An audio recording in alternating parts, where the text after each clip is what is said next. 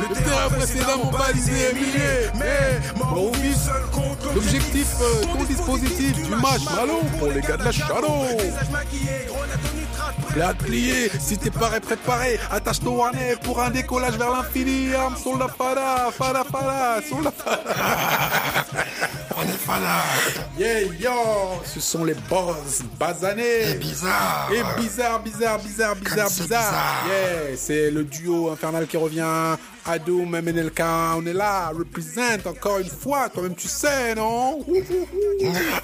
Yeah yo, yeah yo, on donne ça, on donne ça bien. Bon bah, ah, ah, ah, ah, ah, ah, qu'est-ce qui se passe? Ouais, ouais, si vous me voyez pas là, je suis en train de breaker sur la table. Ah, ah, ah, ah, ah. Il croise les bras et tout, il est Ouais, chaud c'est là. ça, yeah, yo. On dit quoi? On représente. On représente tous les basanés de cette fucking planète. Euh, pourquoi basanés? Alors, si vous nous, si c'est la première fois que vous nous écoutez, euh, sachez que nous défendons ici les basanés. Oui, nous sommes sectaires. Ah, c'est ce que vous vous dites, hein Eh ben, c'est faux. Nous ne sommes pas, c'est oui, nous ne sommes pas sectaires, au contraire, nous sommes universalistes. Et nous pensons euh, foncièrement euh, qu'on nous raconte des histoires. Les gens sont souvent à nous dire, ah, tu es blanc, oh, tu es arabe, oh, tu es indien, oh, tu es chinois. Tout ça, ce sont des conneries, ce sont tous des basanés. Tous, tous, tous, tous, que vous le voyez ou non. De toute façon, pourquoi? Parce que nous venons tous du même endroit, que vous le sachiez ou non. Ah bah, on vous l'apprend. Bah, c'est pas, c'est comme ça. Hein. Et puis, euh, et puis, euh, au-delà même d'être euh, du même endroit, on a surtout la même destination. On est tous des humains. Et on a une volonté de, de, de, bah, de s'accomplir sur cette planète et de faire les choses différemment. C'est donc pourquoi il y a Boss, Bazabiz. Mais l'autre pendant du podcast, c'est que nous flattons et nous souhaitons pousser les gens dans le côté de l'entrepreneuriat parce que bon tout le monde ne sera pas Rockefeller mais quelque part peut-être que vous allez, arriver à, à bah, aller au bout de votre envie entrepreneuriale concrétiser un projet, participer à la concrétisation d'un projet, être plus fort ensemble, travailler de concert pour faire aboutir ou faire naître ce petit être fragile qu'est l'idée que vous avez en tête quand vous vous couchez le soir, vous vous couchez le soir, pardon. Et c'est ça qui est très important, c'est de mettre en avant les choses, les mettre en branle, faire en sorte que ces choses existent. Et c'est ça qui est vraiment primordial.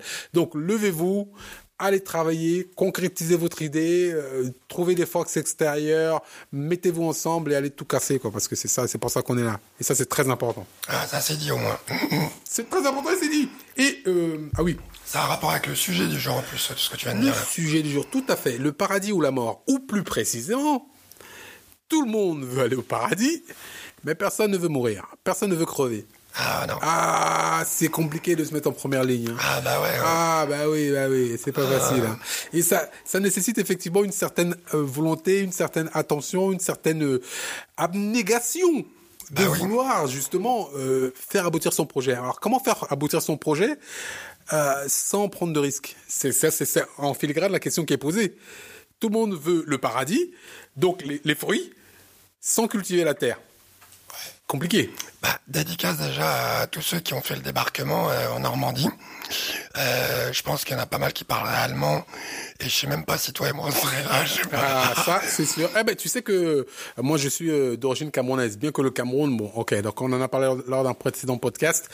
Euh, je suis donc euh, le gars des crevettes, Ah oui, le gars de la, rim- la- la rivière Camarouèche. Dédicace Forrest Gump. Exactement. Donc, Gump. en fait, euh, donc moi, je, je viens du Cameroun et euh, nous, au Cameroun, on a été donc colonisé par les les, les Anglais. Euh, pardon, Les Allemands. les Allemands d'abord, et après on était sous protectorat euh, anglais et français, euh, protectorat qui euh, s'est mué. En, en fait, on a invité les gens à essayer entre guillemets nous protéger, chose dont on n'avait pas vraiment besoin, mais bon, on pensait qu'on devait nous protéger, et en fait les invités sont restés, bah oui, bah c'est. Bah, ils sont incrustés. bah, c'est ce qu'a c'est ce qu'a Il voulu qui sont chez eux. C'est ce qu'a voulu faire les États-Unis euh, et euh, que De Gaulle justement euh, a, leur a rappelé au bout de un certain nombre d'années de bon bah de, de petits bagages et, Mais et tu veux, quitter tu la veux dire, France. tu veux dire que la France a été colonisée par le- les États-Unis?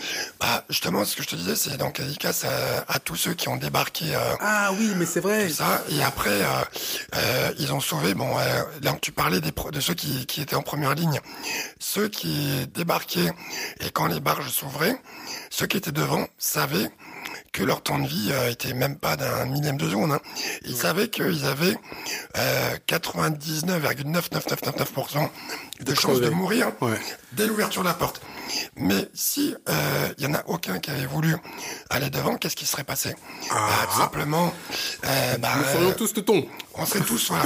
Et donc, c'est-à-dire qu'à un moment donné, ils ont considéré euh, que euh, ceux qui se tramaient étaient supérieurs à leur être et que d'une certaine manière, par rapport à toute leur famille et, tout ça, que ça valait la peine.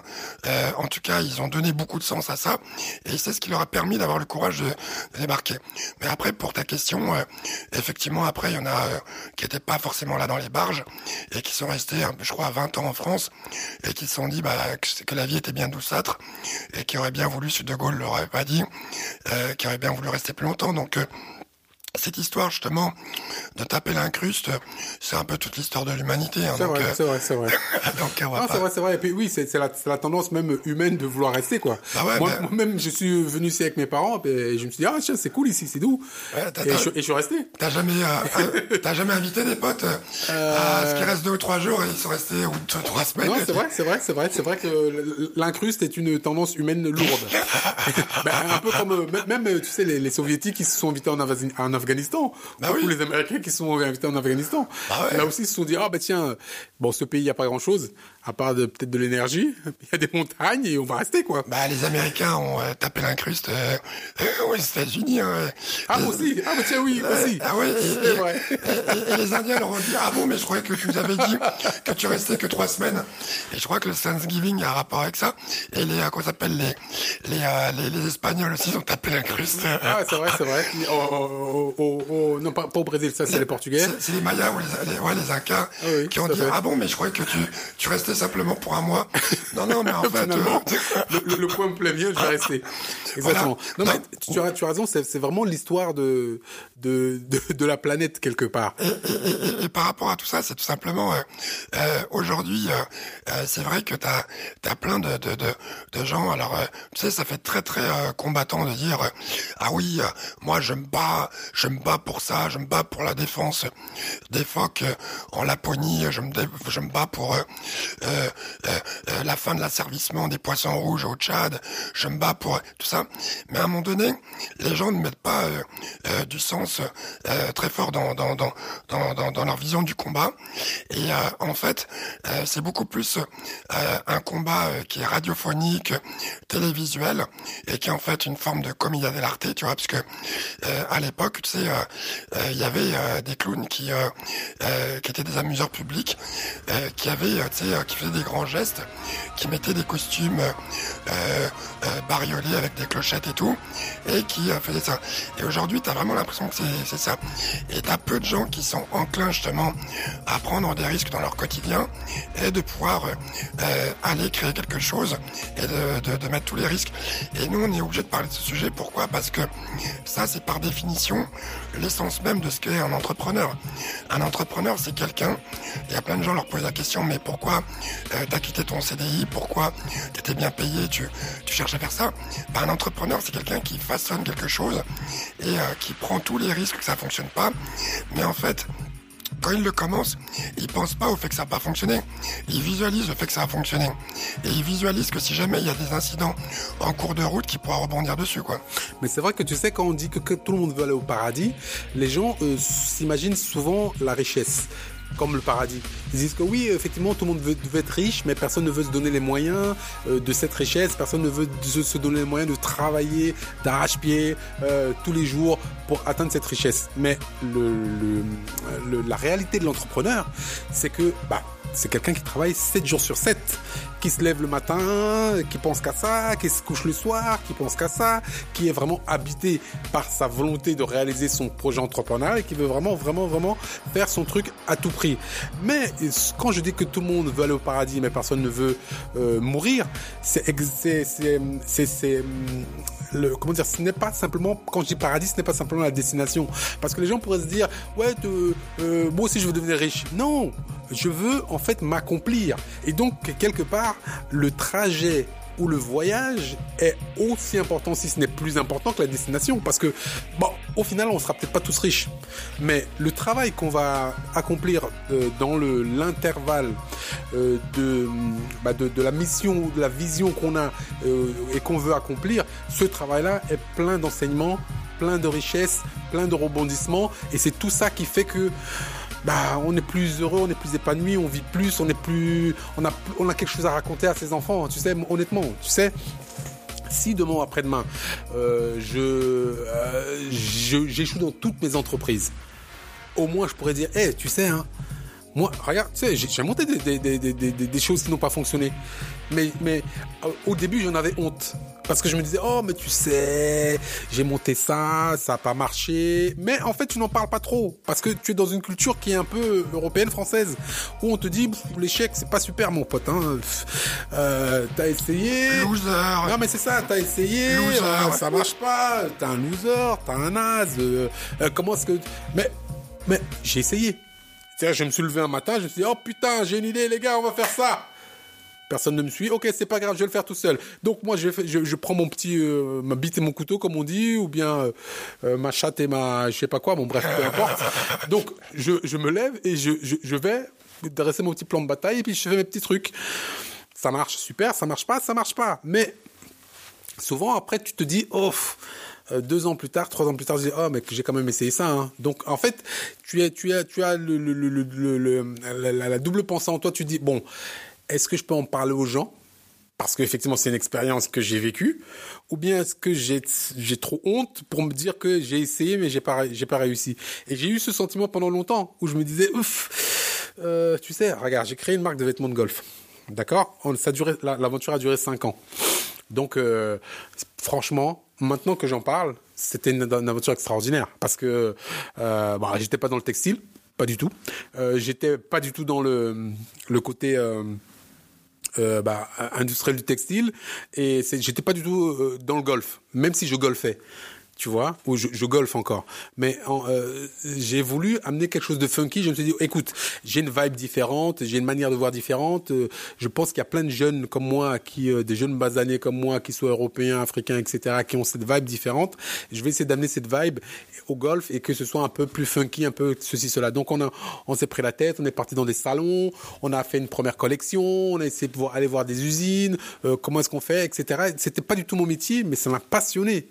J'ai kiffé ça. Et ces cinq années sont passées comme ça, très très rapidement. Et, à la fin, quand on, on s'est arrêté, parce qu'effectivement, il y avait des choses qui euh, qu'on ne pouvait pas surmonter, il fallait beaucoup de cash pour faire des, certaines choses, on n'avait plus l'argent, etc. C'était complexe. Et quand on s'est arrêté, bon, j'étais triste pendant euh, une année. Bon, certains disent une dépression, mais moi, je le prends pas comme ça. hein. J'avais ma tête ailleurs et j'étais un peu triste. Voilà, c'est tout. Parce que bon, parfois, euh, quand tu réussis à faire des trucs, euh, ou que tu ne réussis pas à faire des trucs, tu es triste. Voilà, parce que la dépression, je trouve c'est pour les, les gens qui sont pas trop... Enfin, je, je n'aime pas ce mot-là. Et je trouve que c'est quelque chose qui est très... euh, Bon, bref, ça c'est c'est moi et mon truc. La, la tristesse, c'est passager, mais c'est vrai que la, la dépression, euh, euh, si tu l'acceptes, euh, c'est quelque chose qui peut trop durer, quoi. Exactement. C'est pour ça que moi, je ne, je ne suis pas dans ces, dans ces, dans ces considérations-là. Je pense qu'on peut toujours rebondir, toujours, il y a toujours des choses à faire. Donc, rester à s'apitoyer sur soi-même, c'est des conneries. Ouais. Bon, bref. Et, et je, maintenant, tu sais, avec le temps, etc., et je commence à me dire, waouh, mais quelle expérience. C'est fabuleux. Et, parfois, je rencontre des jeunes qui ont envie de faire des choses, créer une marque de t-shirt ou je sais pas quoi, et je me dis, ouais, mais je suis passé par là. Je suis passé par tous ces process où tu te dis, ah, j'ai une idée, on va faire ça, ça va être super, on va être le roi du monde, on va faire ça comme ci, comme ça, comme ça, on fait un truc complètement original. Et puis, tu sais, tu fais des bêtises, mais ces bêtises te servent aussi. Quand on arrive, par exemple, euh, la première, la première fois, on arrive euh, dans un salon, premier salon qu'on fait, on a une collection, on a 40 pièces dans la collection. Et donc, euh, les gens viennent, ils regardent chaque pièce, ils disent, oh, c'est super, c'est beau, c'est comme ci, c'est comme ça. Et on, prend, on a notre carnet de commandes, on dit, oh, c'est super, ils kiffent la collection, c'est super. Donc, tu prends ton carnet de commandes, tu dis, tu en veux combien? Ah, moi, j'en veux 10, super, tu notes. Et toi, tu en veux combien? Moi, j'en veux 20 de ça. Oh, super, tu notes. Et toi, tu en veux combien? Oh, j'en veux 10 de ça. Super, tu notes, etc. Et tu te rends compte que tu as, euh, 10, 20, 30, 40 commandes de une pièce de chaque pièce de la collection. Tu arrives en usine et on te dit, eh monsieur, euh, quantité minimum 1000. What the fuck? J'ai pas anticipé ça. Donc, en fait, tu te dis, oh putain de merde, là, là, c'est mort. Donc, tu dois aller voir tes clients pour dire non, finalement, vous savez, nanani, on a que cette couleur-là, et tu essaies de, de, de briques, de broc, essayer de rassembler les choses pour avoir à peu près les quantités, et t'as pas les quantités. Et là, tu te dis, putain, là, tu apprends le métier, mais ça te, on te wash la gueule. Bah durement, ouais, tu Exactement. Ouais. Aller retour dans la face. Et là, tu dis, fouf, ça va être moins facile que je pensais. Mais c'est ça le kiff aussi. C'est ça le kiff aussi, parce que tu te dis, ok, maintenant, on m'aura pas une deuxième fois. Et je te dis, la deuxième collection qu'on a faite, elle était beaucoup plus resserrée. Les couleurs, il y avait deux couleurs ou trois couleurs. Et on savait où on allait. Et donc, c'était beaucoup plus cohérent. Et, et, honnêtement, tu sais, c'est, l'erreur, l'échec qui nous apprend à être meilleur et à faire les choses. Mais si tu ne luttes pas, et, et si tu ne t'engages pas sur le chemin de la lutte et de, et, de l'envie de faire quelque chose, bah, le paradis, tu peux toujours l'attendre, hein, tu l'auras jamais. Ben, en plus en prenant des risques, euh, parce que comme euh, comme on dit euh, l'expression euh, le plaisir est dans euh, la montée, on va dire, on peut rajouter l'extase est dans le, la, la concrétisation. Mais en fait, je vais reprendre encore euh, l'analogie du débarquement, donc Seconde Guerre mon- mondiale, puisque ça parle à tout le monde, euh, parce qu'il y en a plein qui seraient même pas euh, de ce monde s'il n'y avait pas eu euh, ces personnes qui ont pris des risques. Mais aujourd'hui, je cite cette bataille-là, mais je peux en citer plein d'autres, où il y a des gens qui sont morts dans la demi-seconde où les hostilités ont commencé, mais aujourd'hui où des gens, des pays sont libérés parce que une personne a pris le, le, le, le risque, tu vois.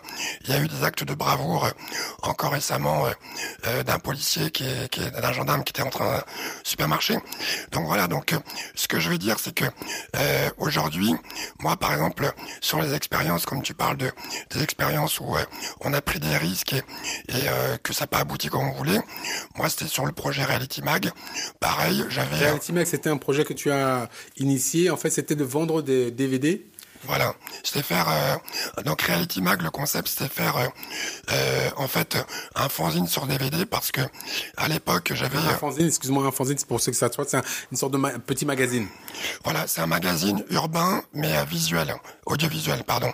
Parce qu'en fait, ce que je disais à des potes, il y a des potes qui se plaignaient, ouais, on passe pas à la radio euh, sur Skyrock, là je peux pas, ouais, truc. Et en fait, qui étaient tout le temps en train de pleurnicher sur le fait euh, d'une situation, mais qui pouvait être euh, éternelle s'ils ne trouvaient pas une autre voie?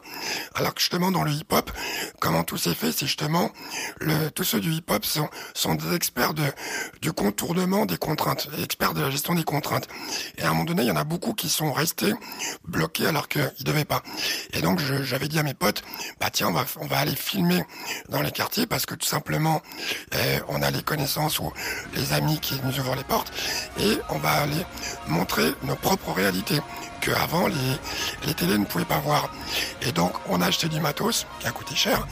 On a commencé au début, comme en France, bienvenue, euh, les gens ils nous regardaient euh, comme des abrutis. c'est le fort de l'entrepreneuriat en Europe. En France spécifiquement. Ouais. C'est, tu sais, comme, comme a dit, comme a dit quelqu'un, on va te trouver euh, euh, ridicule. Ouais. Après, on va, on va, on va dire que ça fait peur parce qu'effectivement, si ça fonctionne, etc., ça va être compliqué. Ça. Et après, les gens vont l'adopter. Il faut Ah. trouver ça évident. Av- Avant, on va essayer de chercher à te, te, te- te- t'abattre. Et après, bah, si, si, si t'es toujours vivant, après, il l'adopte. Et donc, j'avais euh, un, j'ai un pote, Alcali, qui partait euh, dans les différents quartiers et on le regardait avec sa chemise bleue. Donc, il y a eu la fameuse blague, la chemise bleue, euh, la pochette bleue avec les papiers et tout. On le prenait pour un con. Mais à un moment donné, le- les téléphones n'ont pas arrêté de sonner. Et là, en fait, si tu veux, euh, Reality Mag, ça s'est pas continué. Pourquoi? Parce que tout simplement, à un moment donné, on a eu le problème qu'on n'a pas anticipé, c'est le succès. Et le succès, donc on a signé pour un contrat en licence avec Sony, alors que tu avais Warner qui voulait signer, euh, TF1, euh, Pathé, euh, voilà.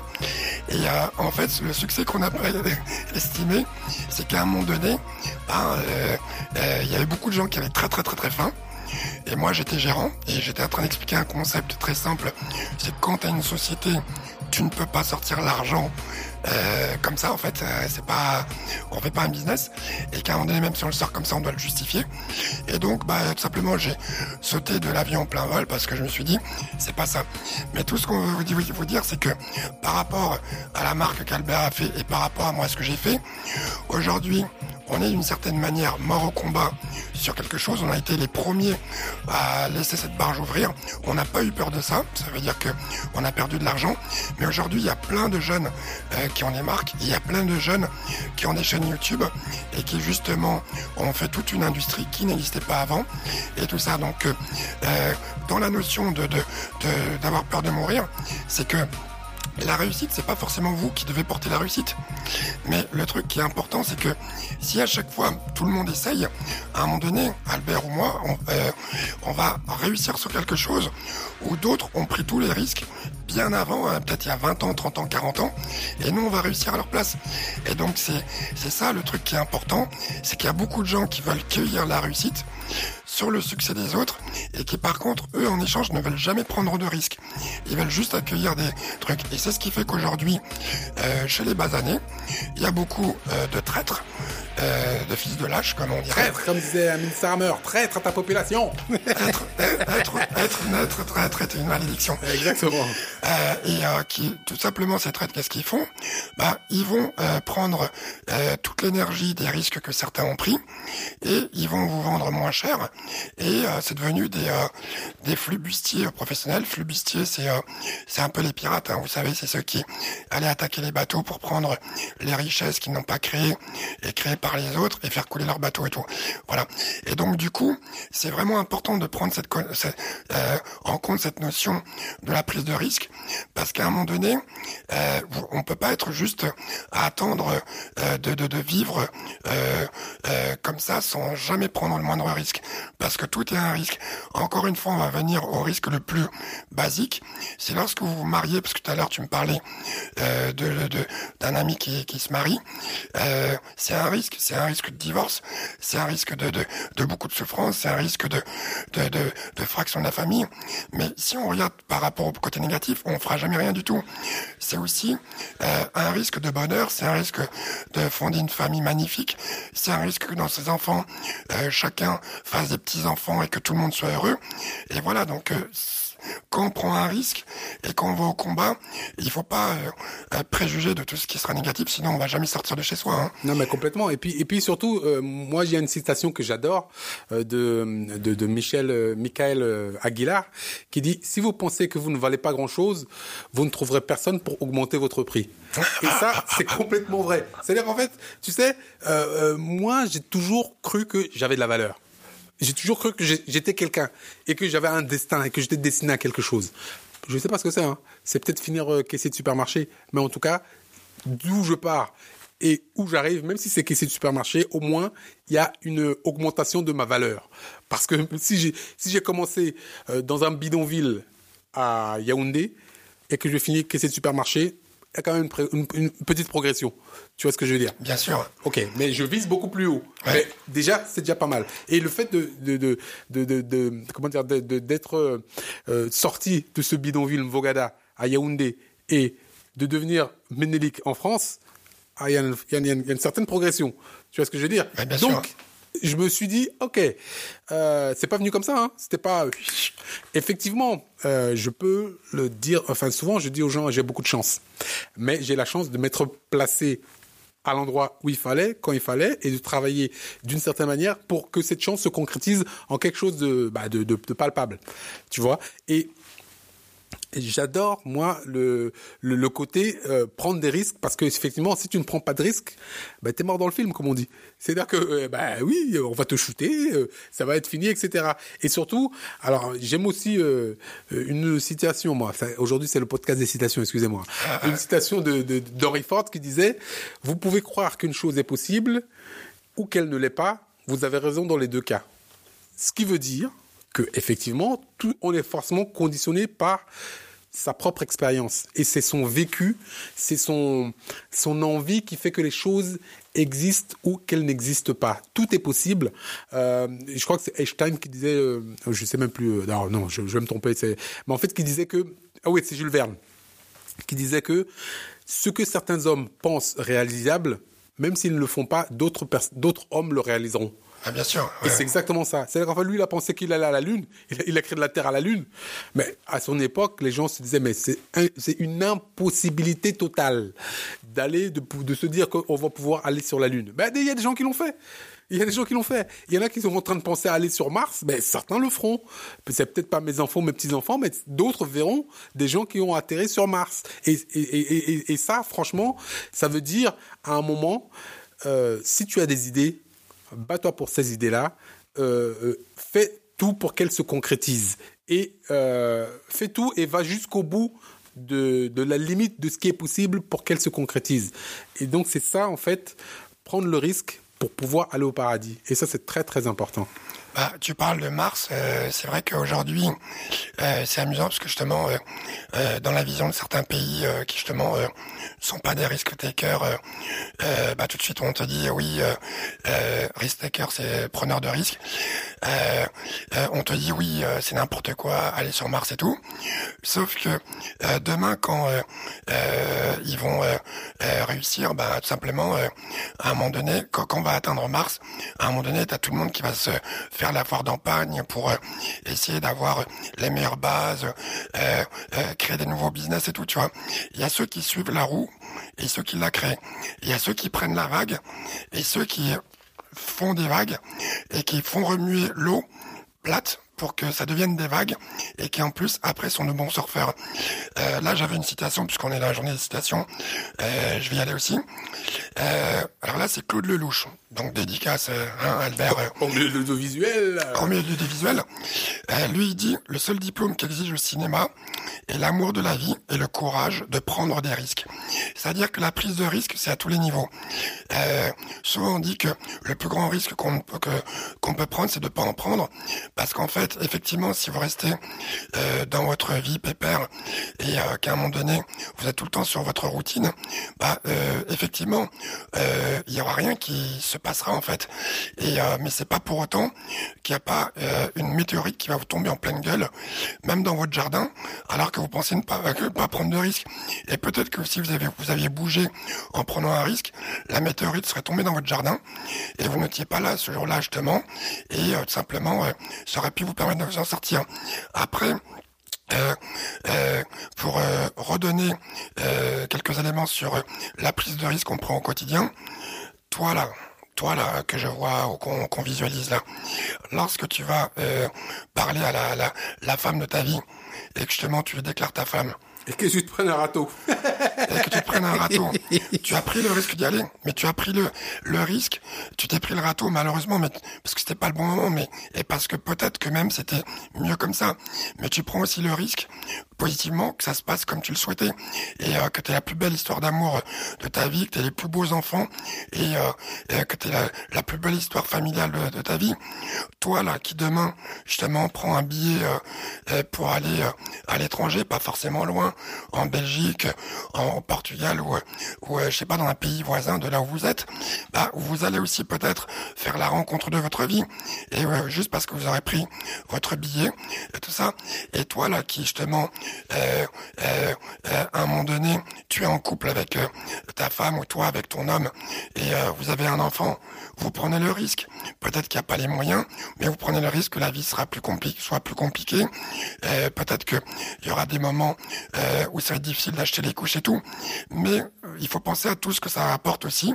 C'est peut-être c'est peut-être Tiger Woods que vous êtes en train d'élever. Exactement, c'est eh peut-être Tiger Woods et tous les sourires de votre enfant, tout le bonheur et toute l'énergie que ça vous apporte pour combattre, je pense que c'est un risque acceptable qu'il faut prendre. Donc euh, le risque, on le prend tous les jours. Et euh, là, je vais même prendre un autre risque que des gens prennent et que moi, personnellement, je ne prendrai pas. Lorsqu'on fait des paris ou qu'on va dans un PMU et qu'on achète un ticket à 2 euros ou à 5 euros, qu'on dépense 100 euros par mois euh, sur un risque potentiel que le cheval gagne, ça, c'est déjà une posture d'entrepreneur. Mais là, vous avez 90 ou 95% de chances que ça n'aboutisse à rien alors que si vous aviez créé une entreprise, vous auriez peut-être euh, euh, 90 euh, euh, ou 85% de chances que votre projet d'entreprise aboutisse. Donc je pense qu'avant tout, c'est comment on souhaite mettre sa part de risque et dans quoi, parce que je pense que tout le monde en prend dans tous les jours, tous les jours, et je pense que c'est comme ça que l'humanité avance. Exactement. Et il faut surtout, je pense, se poser la bonne question. Et la bonne question, c'est pas euh, euh, qu'est-ce que je qu'est-ce que je vais perdre quand tu commences une entreprise, c'est euh, qu'est-ce que je perds si je n'y vais pas? Et c'est surtout ça la, question à se poser. Qu'est-ce que je vais perdre si je n'y vais pas? Est-ce que je vais pouvoir me regarder encore en face? Est-ce que je vais pouvoir encore euh, bah, être moi-même? Parce qu'en fait, euh, si je n'y vais pas, bah, je perds peut-être beaucoup plus que si j'y vais. Si j'y vais et que je me plante, au moins j'aurai appris quelque chose. Et donc c'est très important de se poser la question qu'il faut. Qu'est-ce que je perds si j'y vais pas? Ah, souviens, t'as, t'as, t'as déjà entendu l'histoire des gens qui disent Ah tiens Albert, euh, tu sais le truc là que t'as vu Tu sais j'y avais pensé hein, il y a, il y a deux trois ans. Exactement. Tu te rappelles ce truc dont je t'ai parlé? Ouais, mais sauf que toi tu m'en as parlé, mais l'autre l'a fait quoi, tu vois. Et à un moment donné, quand tu m'en as parlé, peut-être que on aurait échangé, peut-être que je t'aurais aidé ou que tu l'aurais fait tout seul, et euh, tu l'aurais fait, ça aurait pu être toi à la place de la personne que tu vois, ou ça aurait pu être toi avec la personne que tu vois en face quoi. Tout à fait, tout à fait. Donc c'était les boss. Basané. C'est bizarre. C'est bizarre, toujours bizarre, on est là. Vous pouvez nous contacter, contact at bossbazabiz.com, contact at bossbazabiz.com. C'était Ménélique et Adoum. Adoum, on est là, on représente. Donc c'était, euh, euh, franchement, euh, faites les choses. Faites les choses. Arrêtez de, de, de en, en, arrêtez de, de, vous laisser raconter l'histoire. Faites-la. Faites-la, levez-vous. Allez faire les choses. Qui que vous soyez. Boss, Basané bizarre. Allez, bye bye. Pas de schroom, fit pour pharo ici. Mais une division avec une force de frappe nuit, de jour comme de nuit. Les gars de la shadow, on perd dans le maquis. Combinaison kaki de rigueur. Arakiri pour code d'honneur. Code rouge blanc, c'est comme Charlie. La section s'organise, puis se subdivise. Les hommes fantômes disparaissent, puis réapparaissent. Les dépenses, les ailes transpercent. La défense adverse. Ton dispositif fume marshmallow Pour les gars de la Combat égal défait égal ciao Ton dispositif fume marshmallow Pour les gars de la